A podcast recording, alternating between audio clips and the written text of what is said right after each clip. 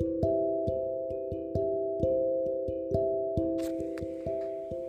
皆さんこんにちは。パリの街角からお届けします。フランス留学コーディネーター愛子です。この番組ではフランス留学、進学の経験や日々のパリの生活について発信をしています。皆さんいかがお過ごしでしょうか？はい。あの、今週のパリはですね、あの、ストライキ、ストライキなんですよ。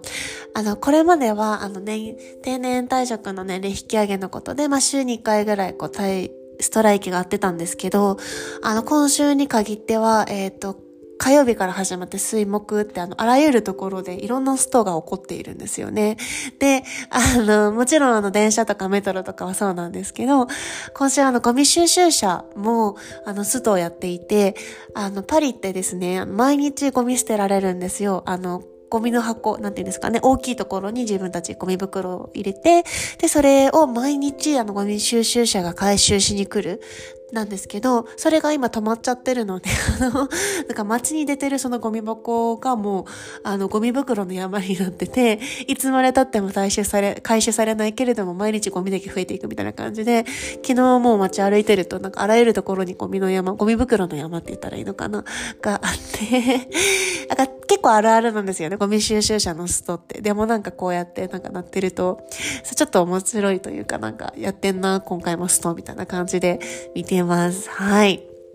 ということで、まあ、今日お話しするテーマはフランスの現地インターンシップの経験についてです。あの、このポッドキャスト聞いてる方の中でも結構これからフランス就職とかを結構考えている方で、ちょっと気になる方も多いトピックかなと思ったので、またちょっとお話ししてみようと思います。私は、えっと、インターンシップをしたのはフランスではそうですね、えっと、こっちの現地大学に通っていた時にしてましたね。1年ぐらい。で、えっと、まあ、もちろんその、まあ、スタージュ、まあ、フランス語でスタージュって言うんですけど、スタージュ探しっていうのはもう本当に仕事探すような感じ感じと同じで、性別、履歴書を作って、それを送って、あの、なんでこういう風に結構本格的かっていうと、有給なんですよね。2ヶ月以上を2ヶ月以上働く場合は、フランスでは有給にしなきゃいけないっていう法律があるので、あの、有給インターンってことで、やっぱりこう、すぐポンポン見つかるわけではない分野によっては。っていうことで、まあ、えっと、就職とかインターンシップスタジオ探しをしました。で、入って、その会社がですね、まあ、フランスの会社なんですけど、パリ近郊で、えっと、まあ、日本、簡単、ざっくり言うと日本と貿易ををして、それをヨーロッパに広める、商品を広める会社っていう風な感じで。で、えー、っと、そうですね。本当に私はそれまで国際貿易っていうのは、あの、自分の畑ではなかったので、本当にゼロから学ぶという感じで、うん、あの、貿易のそういうテーマ、なんて言うんですかね。あの、専門用語とかも全く知らない状態だったので、ゼロからそこでもいきなりやっぱ業務しなきゃいけなかったっていうのもあったので、必死にそのなんかこう用語とかをいつもも横に表にして貼ってそれを見ながら必死に覚えてやっていくっていうことをしていました。うん。スタジオのいいところって、お金、まあ、その正社員ほどではないんですけど、お金をいただきながら、お給料もらいながら学ぶことができる、育ててもらえるっていうのが本当にいいところで、なおかつ社会経験を積むことができる、フランスで。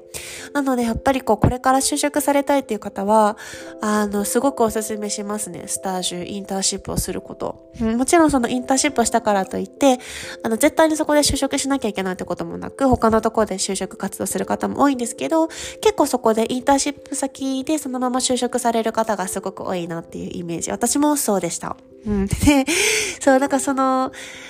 私はあまりこう大企業とかにはあまり興味がなくて、あの、まあ、ベンチャーとか、まあ、その、当時その会社も5年目、6年目とかだったんですが、それぐらいのところで全体像が見える、うん、どういうふうにビジネスが生まれて始まって、どういうふうに還元されていくとこまで見えるポジションがいいなって思ったので、その会社をあえて選んでやったんですけれども、うん、すっごい面白い経験でしたね。本当にもう無知の私にすっごいあの、教えてくれてくださって、あの、本当感謝感謝だったんですが、うん。で、やっぱりこう、インターンシップとはいえど、まあ、そういうふうなくらいのたい、あの、サイズの会社だったら、やっぱ裁量も大きいんですよね。そう。なんかこう、一人で出張行くこととかもあった、ありましたし、本当にいろんな経験ができて、これは、えっと、まあ、インターシップじゃなかったらできなかっただろうなっていうことがたくさんありましたし、あの、インター生でもちゃんと名刺作ってもらって、それでクライアントさんに会いに行ってお話ししてとか、いうこともあって、あ、なるほど、フランスはこういうふうに、あの、ビジネスの時はこういうふうに話すんだとか、こういうふうにメールを書くとか、こんな風にあの、コミュニケーションをとっていくんだな、っていうのをすごく学ぶことができました。で、あの、そう、その時のあの、社長さん、まあ、自分の上司にあたる方も、フランス人の方なんですけど、すっごくすっごく日本語も堪能で、そう、面白かったですよ。まあ一応業務上、お仕事の時はもうほぼほぼ、あの、フランス語で会話をしてたんですけど、なんか、時々面白かったのが、なんかどれぐらいその方が日本語が上手かっていうと、なんか、愛子ってフランス語で本読んだりするって聞かれて、ああ、そうねって話で、どうですか？なんか、な、なんとかなんとかさんは読みますか？って言ったら、なんか一冊探偵、探偵本を読んだみたいなことを言って、えー、なんか探偵本日本語で読んですごいですね、みたいな話をしてて、で、なんか本当は新しいボキャブラリーを学ぼうとしてその探偵物語みたいなのを読んだけど、なんか唯一学べた単語は一つしかなかった。え、それ一つ何だったんですか？って言ったら、そこだけ日本語で、尾行ですって言われて ちょっと面白い。尾行みたいな。それ全然使うことなさそうですけどね、日常会話でとか言ってそういう話をして盛り上げ。そうなんかなんかそういうふうにあの、インターナショナル、まあ私のところは皆さんフランス語と日本語、あの日本人の方もフランス人の方も両方最低限倍理、その二つの言語は堪能に使える。プラスなんかこう、英語とか、スペイン語とか、イタリア語とかなっていってたんですけど、あの、そうそうそう。だから、なんかそのインターナショナルな部場所とか、その、